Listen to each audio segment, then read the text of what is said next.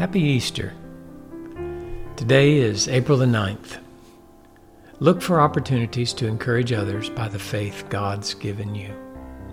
We're looking today at Romans 1 11 and 12. Paul writes, For I long to see you so that I may impart some spiritual gift to you, that you may be established. That is, that I may be encouraged together with you while among you, each of us by the other's faith, both yours and mine.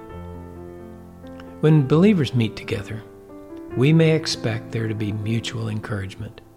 The faith of each member of the body of Christ encourages the others.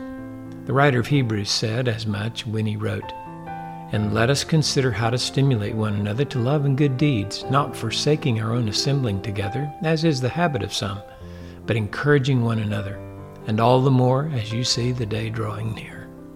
That's Hebrews chapter 10, verses 24 and 25. Later, in Paul's letter, he wrote, in chapter 12, verses 5 through 7. For just as we have many members in one body, and all the members do not have the same function, so we, who are many, are one body in Christ, and individually members one of another. Since we have gifts that differ according to the grace given to us, each of us is to exercise them accordingly.